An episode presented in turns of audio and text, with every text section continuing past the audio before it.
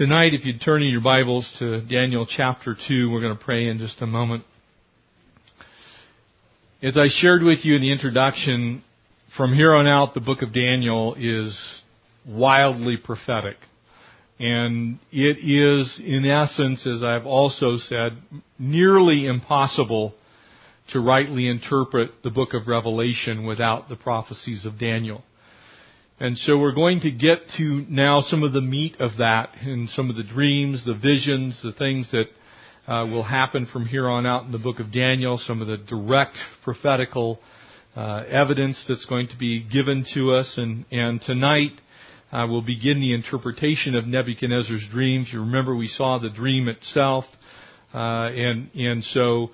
Or, or, at least the setup to it and what happened in the wise counselors that Nebuchadnezzar has that he put it to them, hey, you need to tell me what the dream is and the interpretation. He made it impossible for somebody to do. And so uh, there's something I want to draw your attention to. And in tonight's study, we have this tremendous picture of, irregardless of what's going on in the world, no matter what's happening in Israel, no matter what's happening in Iran, no matter what happens in our presidential elections, no matter what's going on in your neighborhood or your nation, God alone is sovereign in the universe. And He still has stuff under control. And He's the one that anoints and appoints kings and kingdoms. He's the one that finishes that kingdom time. He's the one that gives them their power. There is no power on this earth but what God has allowed it or ordained it. One of the two things. And so even in the life of somebody like King Nebuchadnezzar, who's going to go on and do some pretty goofy dumb things, he's going to erect this giant image to himself when we get to chapter 3. We're, going to see him do some things. You go, man, this guy's just a total carnal heathen pagan. God uses total carnal heathen pagans for his plans and purposes. And so, don't get dismayed by the fact that, wow, it kind of seems like, you know, Nebuchadnezzar is on because we're going to see him tonight. Really, you could almost look at this, and I often say, to some degree, he typifies the work of Christ.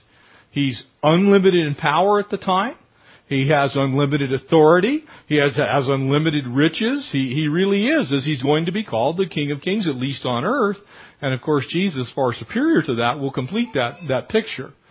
But we have in the picture that we see tonight, uh, some very, very, very wonderful prophetic gleanings that we can lay hold of, and we can look at world history and go, nailed it, right on the head.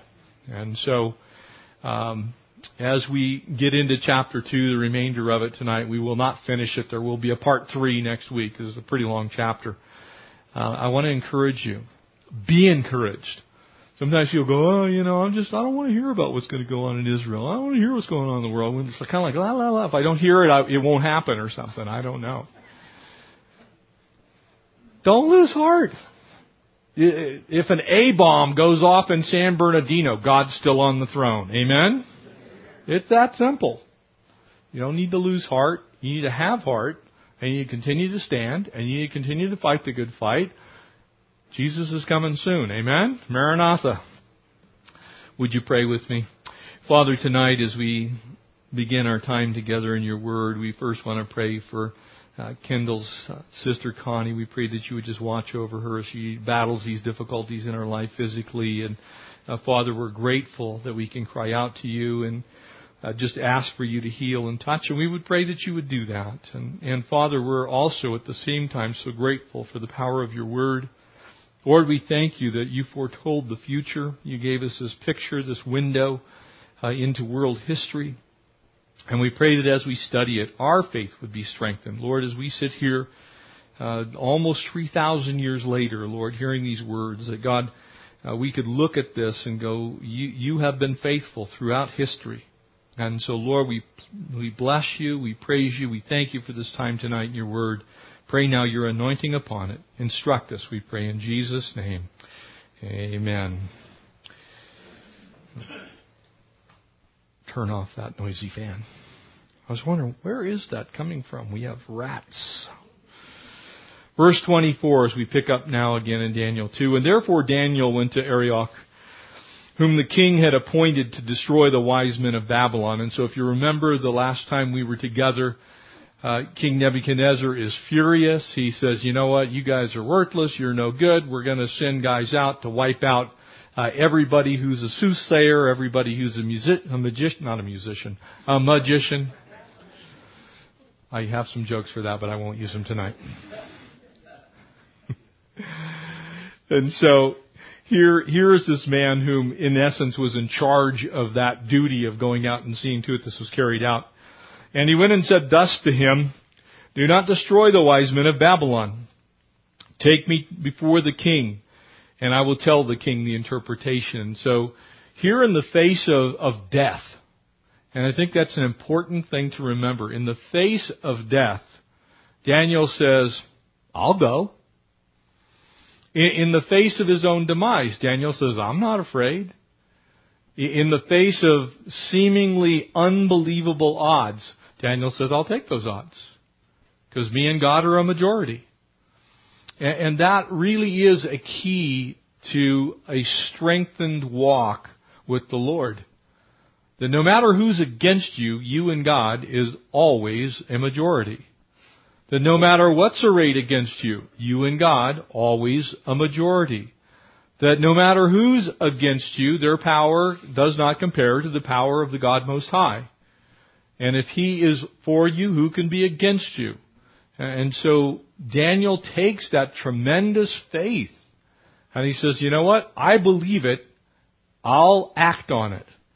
And I want to share with you, this is one of my great uh, pains in ministry is people know the truth, they've heard the truth, they've been taught the truth, they will even tell you that it's true, but they refuse to do it.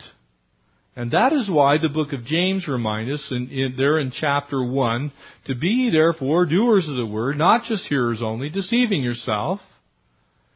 Because to, to hear the word, in essence, can actually become a detriment to you if you refuse to use it and act on it. Because now you know the truth, but you're not listening to God. And your life, you talk about coming unglued, can come unglued really quickly when you do those types of things. And so, obviously Daniel is taking the, taking the high road here and he's doing what the Lord has told him. I will tell the king the interpretation. Then Arioch said, uh, quickly brought Daniel before the king and said thus to him, uh, I found the man of the captives of Judah. That's kind of weird, isn't it? Because he didn't find anybody, did he? The dude's a stone-faced liar. He didn't find Daniel. Daniel found him. And so the very first thing that happens, and I want you to recognize something here. This is the world's tactic. You stand for the Lord, the truth comes out of your mouth, and some knucklehead's going to try and take credit for it. That's the way the world works. The world's going to try and beat you down. The world's going to try and steal what God's doing in your life. And so, Ari says, I found the man of the captives of Judah who will make known to the king the interpretation. And the king answered and said to Daniel, whose name was Belshazzar. Remember, he got a new name. The king is, in essence, trying to influence these four men to do the bidding of uh, the gods of Nebuchadnezzar. And he says, Are you able to make known to me the dream which I have seen and its interpretation? And so he gives the full picture here. He says, You need to tell me what the dream was, and you need to tell me the interpretation. So we're going to get that uh, here next. Now, when you think on that for a second, not only is that an impossibility without God, because it is. I mean, I, I, Connie and I have been married a long time.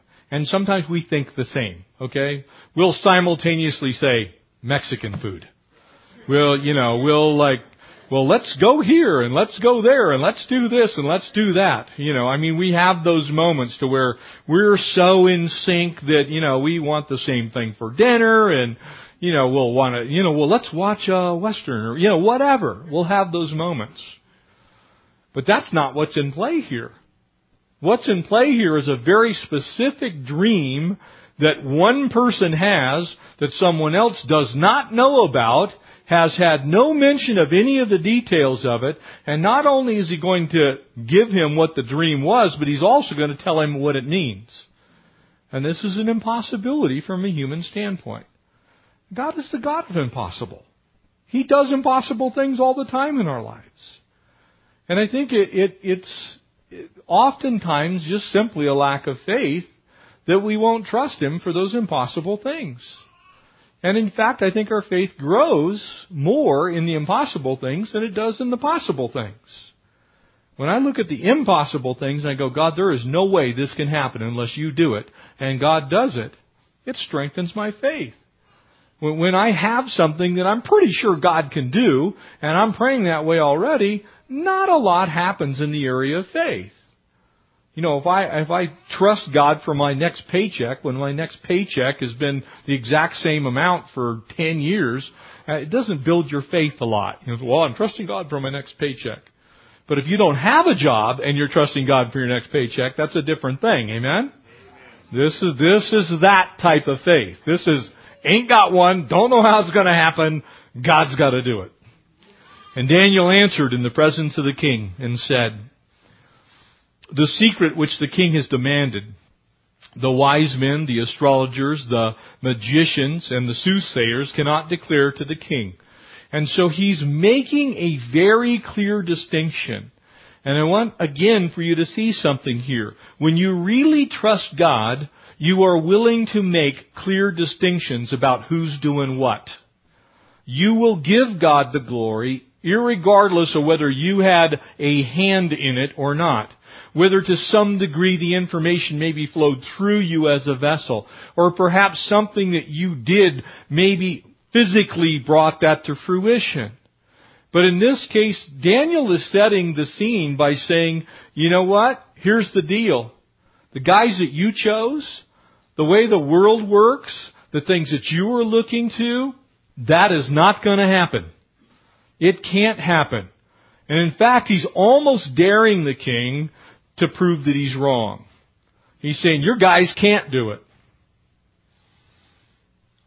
I would ask you, you ever, you ever had that type of faith in operation in your life where you're so convinced of the power of God that you're willing to give testimony to that power before it happens? Before it happens. He's trusting God before anything's been said. Think on this. The words that he is going to speak, he does not yet know that they are true. He only trusts God that they're true. The information Daniel has in his heart and in his mind, he believes he's heard from God, but he is declaring them to be true before he even speaks them. That's faith. That's the type of faith that we're looking for in our lives. To believe God so much that we will speak it and we will live it and we will not just name it and claim it as some would say, but we'll say, I so trust the Lord that I'm going to give Him praise and thanks before I ever see the results. That is faith. And he goes on, those soothsayers cannot declare to the king. But, this is one of the largest uses of the word but in the entire Old Testament. But, Therefore, in addition to, but, there is a God in heaven who reveals secrets. You notice what's missing? King, it's not me. He's basically making the statement, I'm not telling you this stuff. I'm going to be the vehicle. I'm going to be the one whose mouth opens and from whom those words are going to pour out. But there's a God in heaven who reveals these things. He's given glory alone to God. Are you willing to give glory alone to God for the things that God does? I can tell you in my capacity uh, that I have in ministry, some of the varying parts of it. I find a lot of people who are, in essence, taking God's glory. They're not giving glory to God. They are acting as if they were never born, that God would be operating at a deficit. God doesn't need us.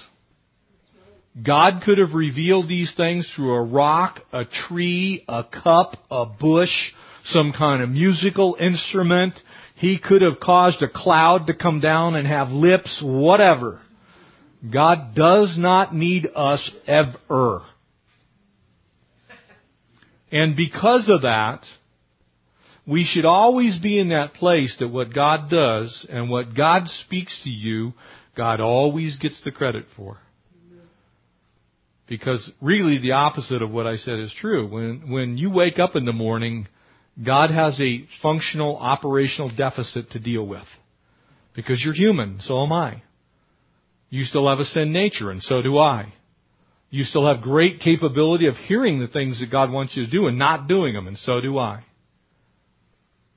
And so he says there's a God in heaven who reveals secrets, and he has made known to King Nebuchadnezzar what will be in the latter days. Notice he actually begins to now give a little insight to what's been, what's been seen in Nebuchadnezzar's dream. He's not talking about next week, next month, next year, with the exception of the fact that there is the one who is the golden head, who's Nebuchadnezzar. He's talking about the future. There is nobody on this earth that can tell the future. Nostradamus did not predict the future. God alone knows the future with 100% accuracy. People can guess at component parts just like they can guess at numbers for the lotto. But only God says, and this is it, and thus is so, and it comes to pass exactly as He has said. He says, But there is a God in heaven who reveals secrets.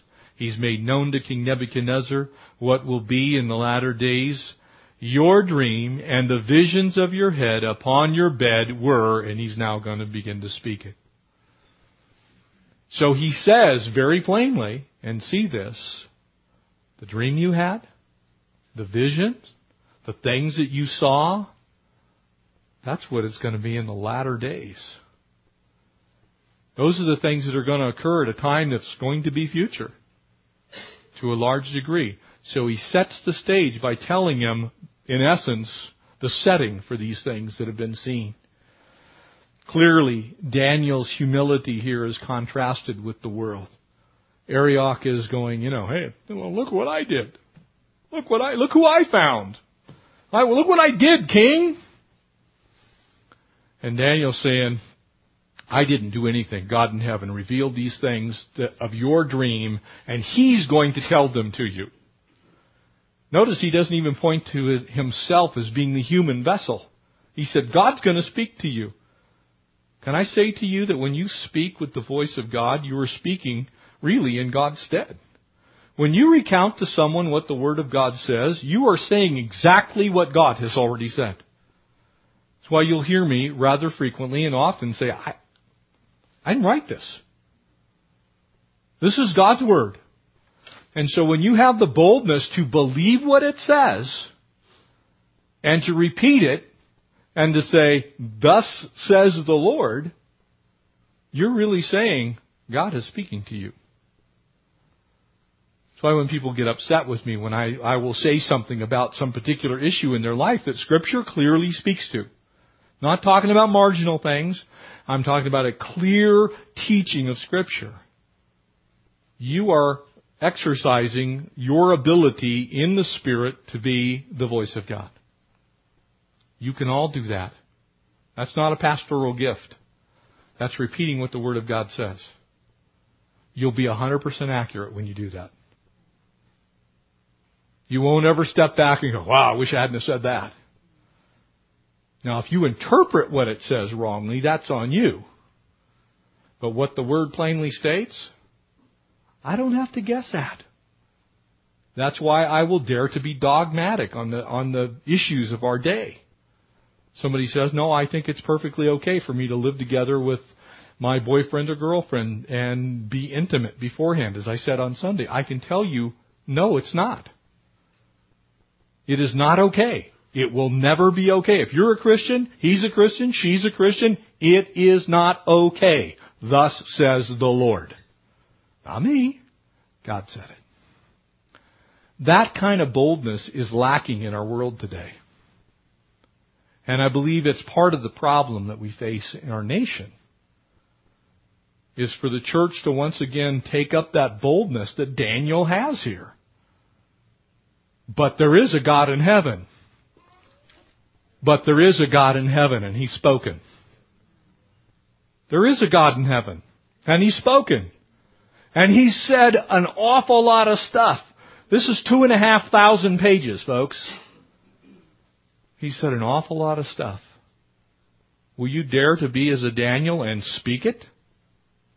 Because it's been spoken. You know what it says. Will you speak it? God said it. That's the picture that we have here. I, I can only imagine what was going on in Nebuchadnezzar's heart. It probably sunk as he said, but. I think what Nebuchadnezzar was hoping to hear, yep, I am so awesome, and I have some powers that nobody else on earth has got. And uh, you know, I mean, really, I'm a I'm a pretty pretty big deal, actually. That's what he was hoping that Daniel would say. Because that's what Nebuchadnezzar is thinking about himself. You see, the world likes to surround itself with people like itself. The world loves it when worldliness is the order of the day. When we take credit for those things which God does. When we say with a loud voice, oh, well, it wasn't really God anyway, it was just me and I'm awesome. And then people are wandering around going, you know, I, I'm not sure. I don't know. Not Daniel. But there is a God in heaven who reveals mysteries. And he has shown King Nebuchadnezzar what will happen in the days to come. Absolute confidence, absolute skill. Uh, that, that dream unfolds and it begins to unfold in the future. Uh, Nebuchadnezzar, you know, might have been uh, surprised, if you will, to have his dream revealed. That might have been enough. I mean, I, I can pretty much guarantee you, you guys come to my office and, you know, hey, Jeff, you had a dream last night and here's what it was. I'd be going, whoa. Awesome. But if you could tell me what it meant and you were right, I'd be going, that's a God thing. Isaiah 46:10 says, "I make known the end from the beginning, from ancient times, what is still to come, and I say my purpose will stand, and I will," God says, "do all that I please." Always been that way, always will be that way, and don't let anybody tell you any different. Just because there's sin in the world doesn't mean God fell off the throne. Just because some people are getting away with something and you aren't, doesn't mean God fell off the throne. Doesn't mean He changed His standards. Doesn't mean that He doesn't care. God alone knows why He does what He does, the way He does it, and in the time frame that He does it. God alone knows those things. And I have walked with the Lord long enough to see Him allow things that I thought He should barbecue somebody for and to see him take instant action on things, it's like, wow, that was kind of swift. And everything in between. Everything in between. I have seen God in my own life be radically patient with me. Radically patient. And I have seen Him act in my life instantaneously to accomplish things that are not attributable to anybody but Him. For instance, taking away alcohol. Instantly.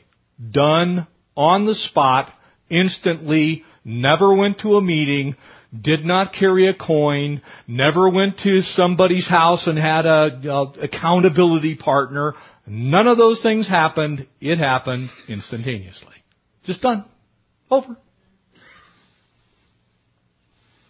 And then there's my driving habits. Mercy. I cry out for mercy every day. Like, I don't know why it bothers me. Just be thankful I didn't have both problems simultaneously.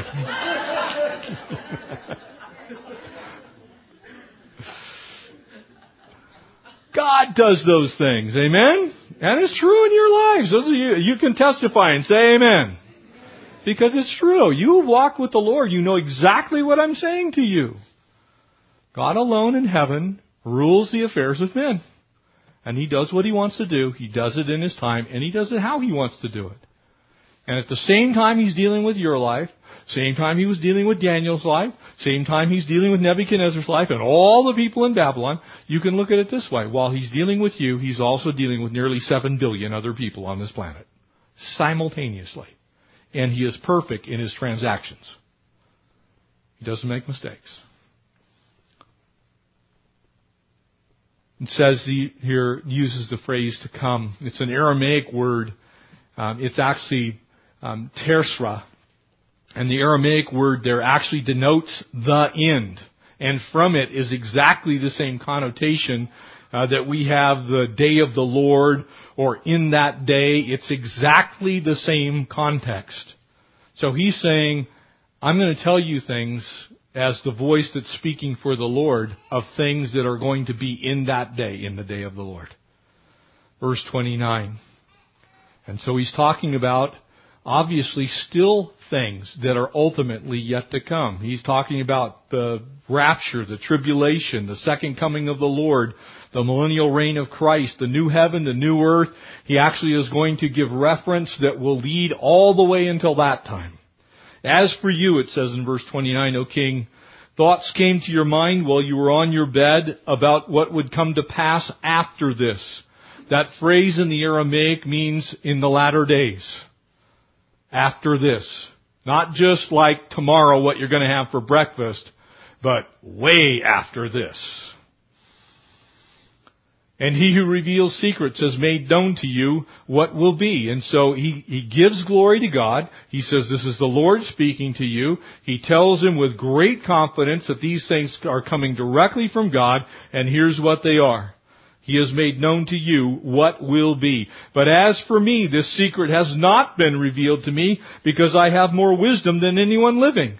And so he does the, the self-deprecation thing, if you will, spiritually. He said, it didn't come to me because I'm some spiritual giant. It didn't come to me because I went to seminary. It didn't come to me because I'm hyper spiritual. Didn't come to me because I pray 814 times a day and I don't face Mecca. It didn't come to me because I've memorized 7,000 memory verses. It didn't come to me because I have a special hotline to God. It did not come to me for any human reason. Notice what he says. No more wisdom than anyone living. But for our sakes, he includes himself, who make known the interpretation to the king, and that you may know the thoughts of your heart. It's for everybody's good and king so that you'll know what's going on with you. Because you may not know it, you may not think it, you may not be aware of it, but your life is in God's hands too. You may not believe in Yahweh Lord of hosts. You may believe in Marduk. You may believe that, that golden God that you worship is really the God of gods. But he says, not so, king. And I'm going to give you information to prove it. One of the great uses of the prophetic word of God is to make known to people those things which are yet to come, so that when they see them begin to come to pass, they go, Oh my. They were right. It was right. God told the truth. It was already foretold. It's coming to pass exactly as He said. And as we see the world unfold before our eyes, as we see what's going on in the Middle East, specifically with Israel and Iran, as we see the consortium of nations gathered together, as I shared in our study in Ezekiel. You, you don't need to have a, a degree in history to recognize that the nations that are arrayed against Israel are those nations that are called Gog and Magog in Scripture. And so as we look at the world around us, the prophetic word gives us strength. It says, man, look at this. When I look at what happens right now, the fact that Israel is still in existence is mind boggling in and of itself. Their land mass is less than 8 million square miles. Total. Surrounded by 14 billion square miles with a B of land that is occupied by Arab nations. Why are they still there? What, there aren't enough of their enemies? Do they have like some kind of force field? The answer to that is yes, according to the book of Joel. His name is Yahweh, Lord of hosts. But as for me, the secret has not been revealed to me. He says that you might know the thoughts of your heart. You, O king, were watching, and behold, a great image. This great image, whose splendor was excellent, stood before you, and its form was awesome. And so he sees this giant image, and now we're going to hear what the image is. The image's head is of fine gold, its chest and its arms of silver, its belly and th- thighs of bronze, its legs of iron, its feet partially of iron and partially of clay, and you watched while a stone, a single stone, one stone, that was cut without hands. One stone cut without hands. The stone that the builders rejected. The one stone. The rock.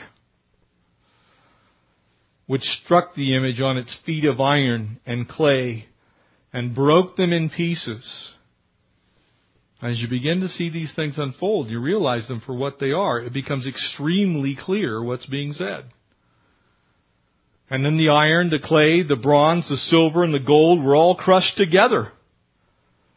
You mean there's going to become a time when all the nations of the world are going to be judged and crushed together? Yep, that's exactly what Scripture says and to become like chaff from the summer threshing floors.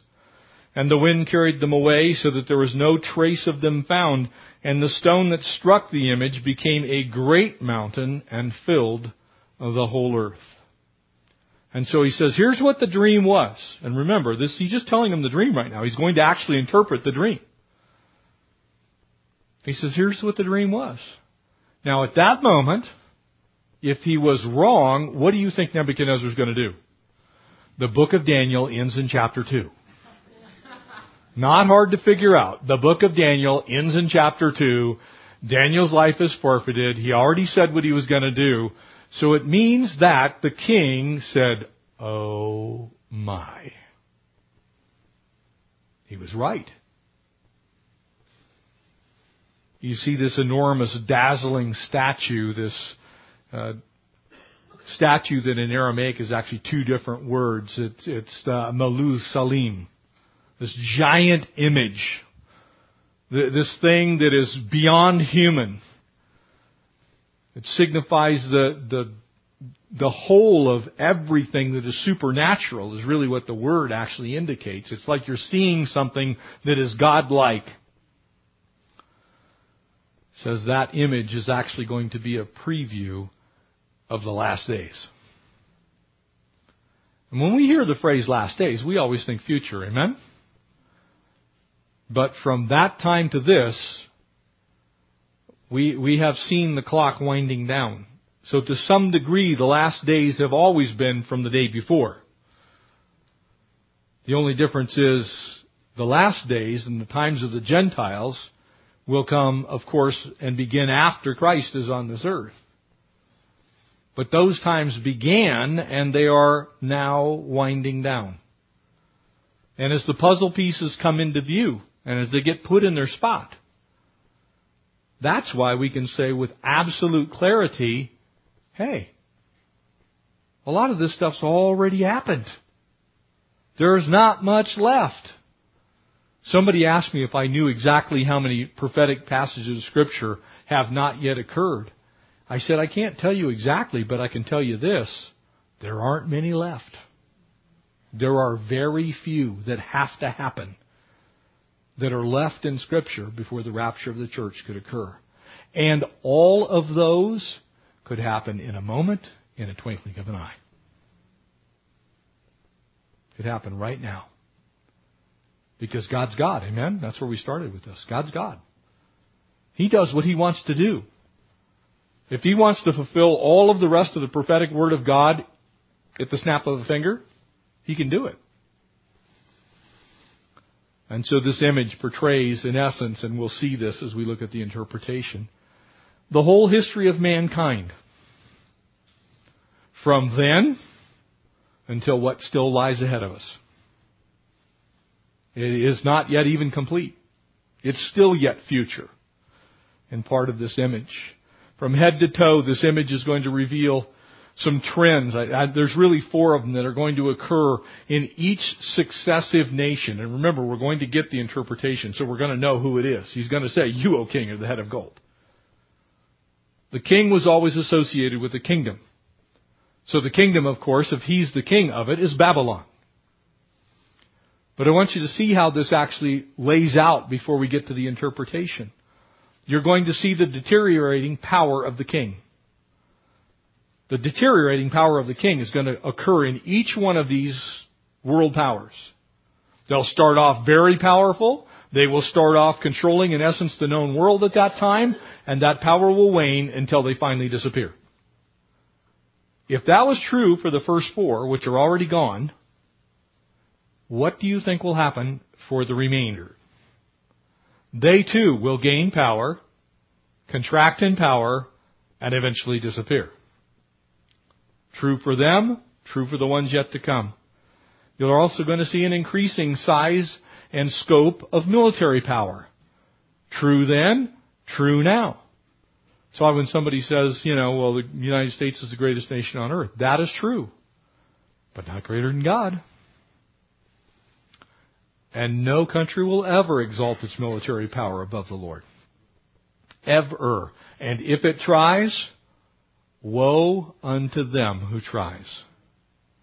When you kick God out and say, we don't need you anymore, and you stop giving glory to God, look at your history book and find me a world empire that has lasted when it's done that. And if you can come up with one, I want you to tell me what it is because it will disprove the Word of God. But you won't. Because every military power that has ever vaunted itself against God has ultimately come to zip and eventually completely disappeared. That's what's happened. And it's happened 100% of the time from the time of Daniel until this day. So when someone says to me, why are you so caught up in all these political things? It's because I know where they go when you kick God out of the public square. I have it right here. I know what happens to nations who are no longer concerned about what God thinks. Nations that thumb their nose at God. Nations who say, God, we don't need you anymore. And in fact, we've got a different God and that God's bigger. And in this case, that God is materialism, human sexuality, power, passion, possessions, position. That's the current God whose image is being built up. Woe unto a nation who does that, because there have been others that have tried, and they're not with us anymore. And they were great empires. They also had an increasing size of territory. Think on that one for a second. You look at the, the areas of the world that these nations ruled at that time. They were huge. Rome ruled the known world. That's the, that's the last one that's actually been clearly visible. Rome ruled the known world. If you go to England today, you can go into Scotland, you will find Hadrian's Wall. Hadrian was a Roman proconsul. He was in charge of the northern territories of Rome, which at that time extended into northern Great Britain. Rome wasn't just down there where Italy is. Yet where's Rome? Where's Italy? Where's that Pax Romana? Where are the Roman people? Caesar would have said, I'm God. The moment any leader says, I'm bigger than God, you better find a new country to live in. You'll also see that during these empires, as we look at the interpretation, They had an increasing duration of time that they lasted. So from a human perspective, put these four things together. The king originally was very powerful. The next three world governments, the king would become less powerful. Because, oh, well, we'll just give rule over to the people. We'll give it to the Roman Senate ultimately. And we'll get so smart we won't put all the power in any one person's hand. And through that our empire will grow and people will like us and the four things. Deteriorating power of the king, increasing power of the military, increasing size of the territory, and increasing duration of the rule. All don't mean anything to God. He's not impressed. Never has been, never will be. And that's why when Jesus delivered the Olivet Discourse, the, those pictures of the last days, he said, know this, perilous times will come. It's going to get ugly. There'll be wars, rumors of wars. There's going to be earthquakes, famines in all kinds of places. Why? Because it'll be the result of mankind taking advantage of the rest of mankind. It'll be despotic rulers It'll be conquering world powers who try and kick God out of this public square. It will be exactly as it was with Nebuchadnezzar, just bigger. Where do you think we are in the world stage? Exactly that. We still have despotic rulers. There's lots of them. We have tremendously powerful governments, bigger than they've ever been. United States and China alone, you put them together, it's almost 2 billion people. Almost 2 billion people. Throw India in there, it's over 3 billion people. Three governments of the entire world control half of the world's population.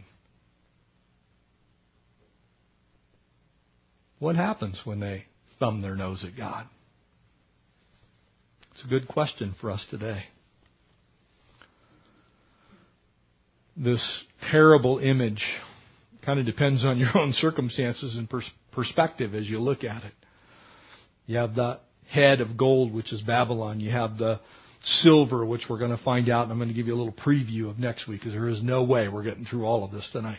That's why I said there would be a third part.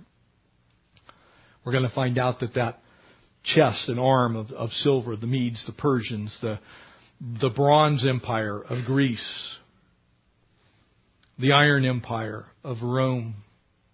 Ultimately, the, the feet mixed partially with clay and iron, kind of that Roman Empire, except softened a little bit. Not one Caesar, but lots of Caesars. Not just Pax Romana, but how about NATO and the UN? You, you see, God has always controlled the affairs of men. And He's always allowed the things that are going on uh, to occur, it's up to him when he will say, enough is enough. And from head to toe, these, these four things that we just talked about. The duration of rule. Babylon only existed really uh, for about 60 years. That's it.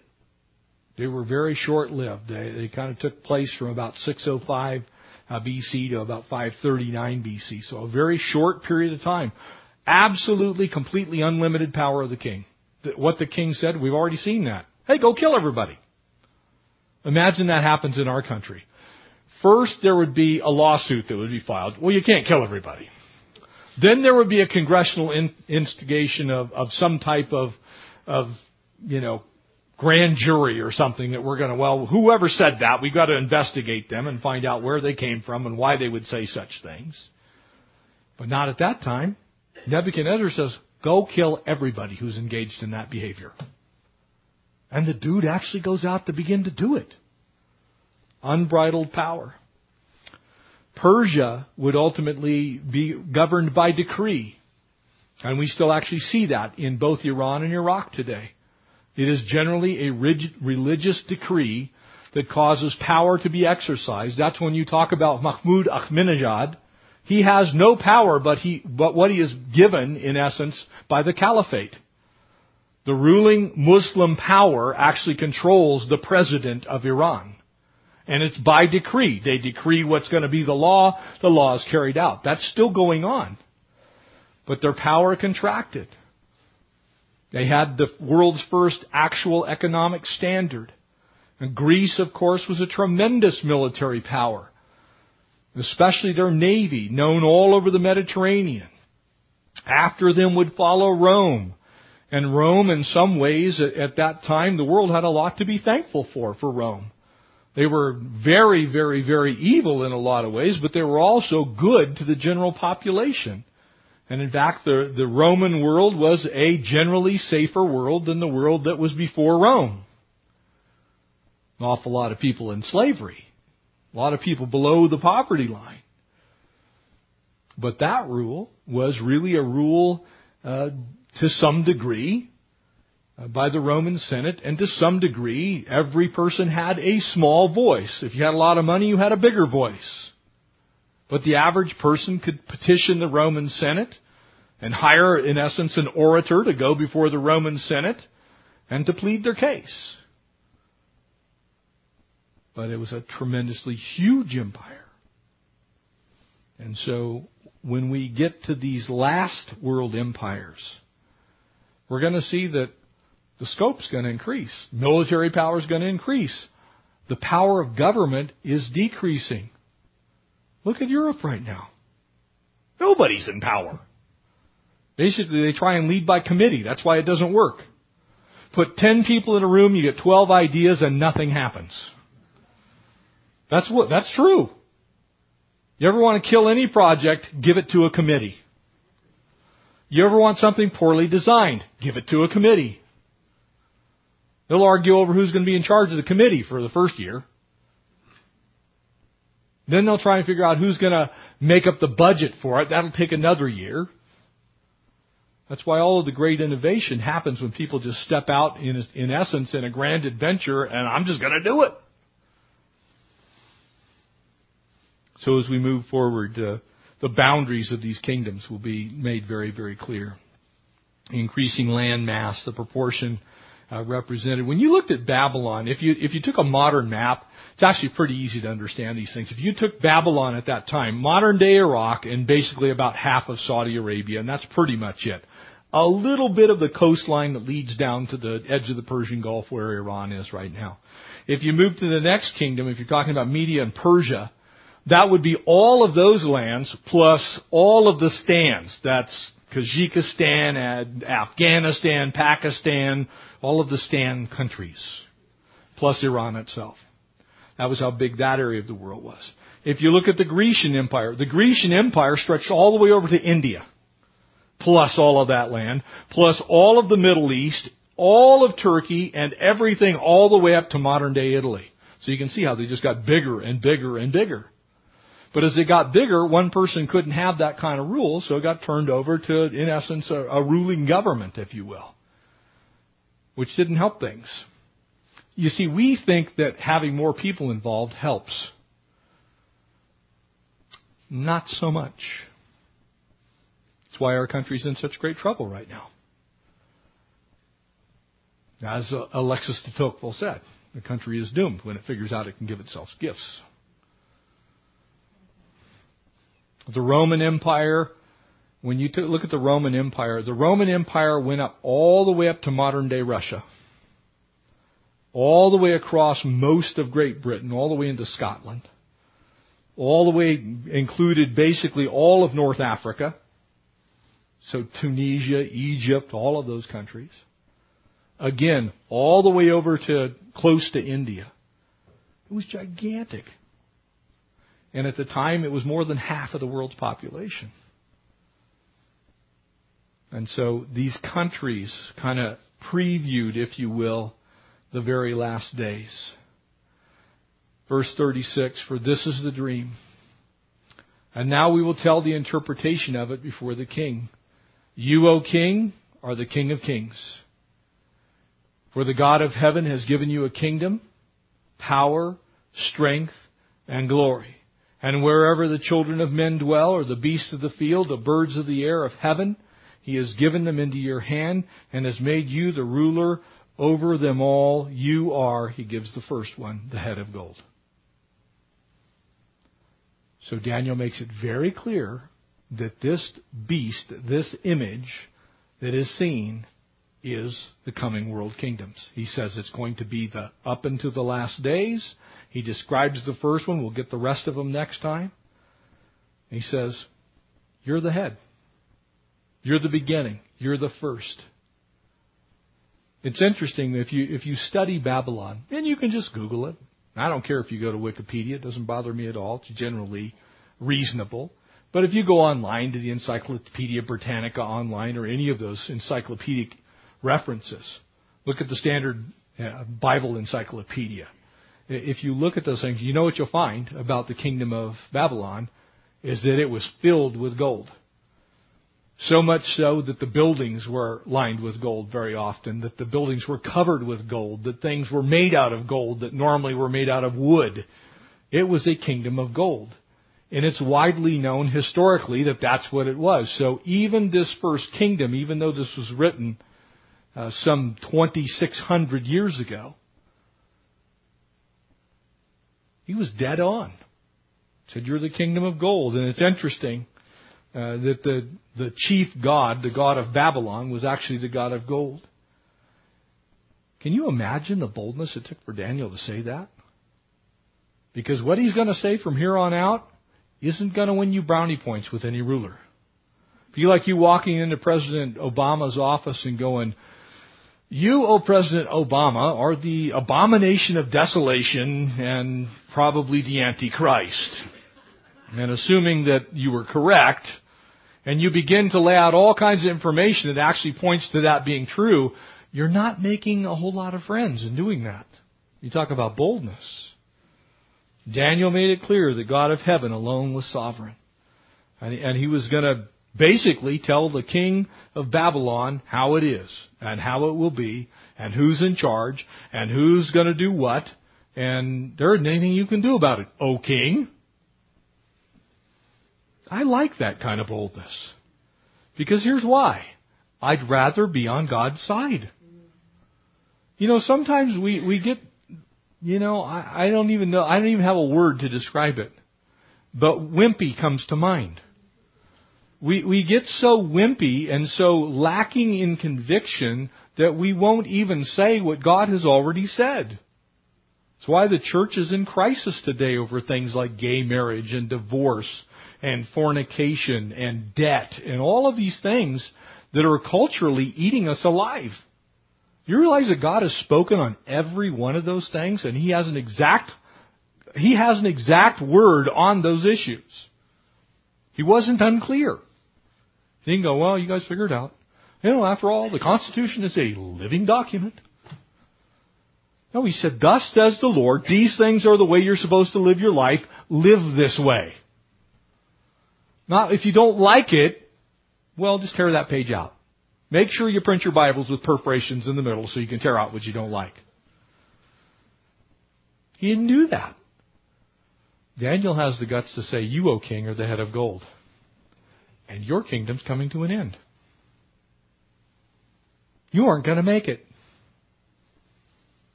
You're going to fade from existence. One day you're not going to be anymore. And there's going to be others come after you, and they're also going to fade from existence and not be anymore. And so it will be until the Son of Man comes. That's boldness. Do you have that kind of boldness? Do we have that kind of boldness? To say, Thus says the Lord.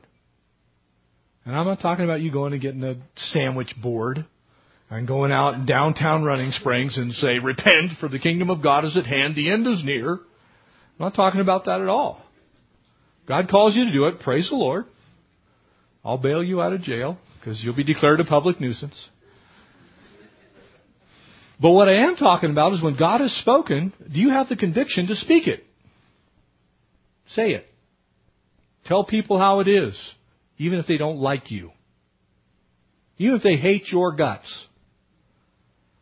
Do you have the conviction to tell somebody that they're in sin?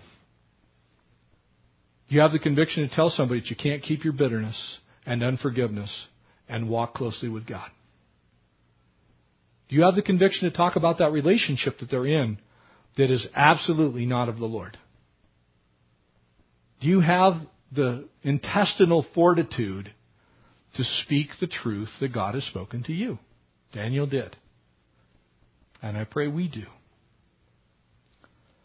The authority that you have came from God, just as the authority that Daniel had came from God. Even the authority that Nebuchadnezzar had came from God. He didn't know it. Romans 13 wasn't written yet. Amen? There is, everyone has to submit himself to that governing authority. For there is no authority but that which God has ordained and established. That's what Romans 13.1 plainly declares. Came from God. Doesn't even matter that those, those people are despots. God, either by allowing it or ordaining it, one of the two, God's making sure that that's the way of things right now. Hard to fathom, but God allowed Pol Pot to be on this earth. God allowed Stalin to be on this earth. God allowed Hitler to be on this earth. God allowed Jimmy Carter to be on this earth. Can anybody tell me why he's not dead yet? It's like everything he, yeah, God allowed it. There you go. It's like, when did he become our ambassador to everywhere? You know, you wonder those things, don't you? It's like, why is God allowing this? Why is God allowing the financial crisis? Why has it taken us all these, these centuries and we're still dealing with issues of race? Why, why are we still in this place?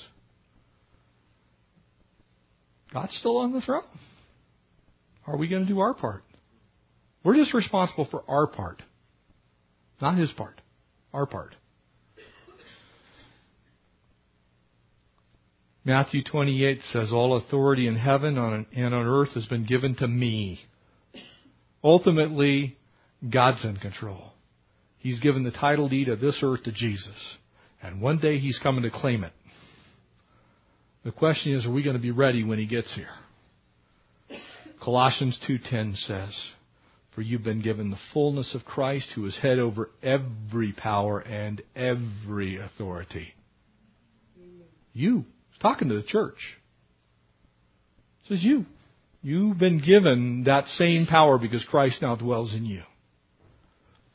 Jude verse 25 says, To the only God, our Savior, be the glory, the majesty, the power, the authority through Jesus Christ our Lord before all the ages now and forevermore. His power didn't come and go. His power isn't limited.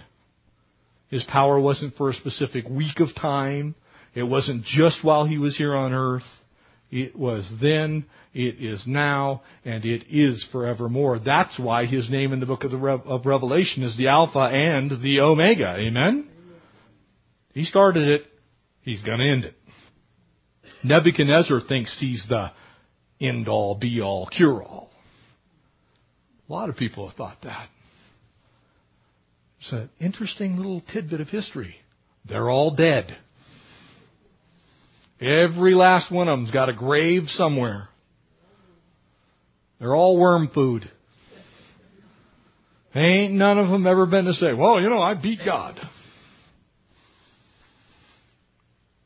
Revelation 12:10 says, and then I heard a loud voice in heaven saying, now have come the salvation, the power, and the kingdom of our God and the authority of Christ. One day He's coming to make good on His promise. And the world kingdoms that we're going to see established have all come and gone. And there's some that are yet to unfold, and they too will take their place in the annals of human history. And then Jesus.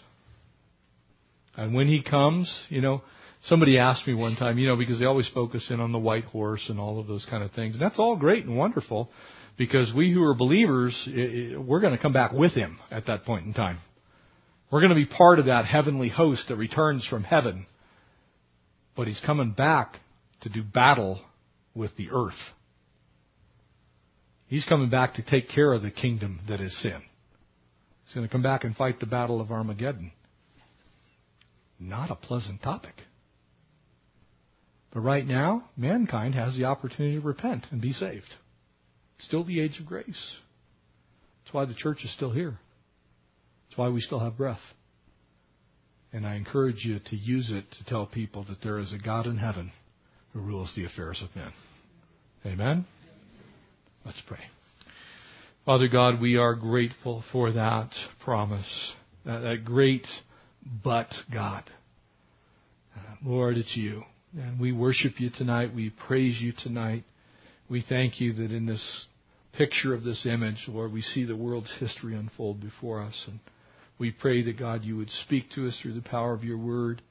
And Lord, as we go about our business this week, God, would you strengthen us to the resolve to speak, Lord, to not be silent. While we have breath and while there's yet time, would the world know that you love them and you care for them. Lord, you sent Jesus into the world to die for men's sin so that we would not have to pay the price ourselves. We bless you. We thank you for your prophetic word. Pray that you would fill us with the Spirit as we leave. We ask these things in Jesus' name. Amen. I have been told that there is birthday cake out there.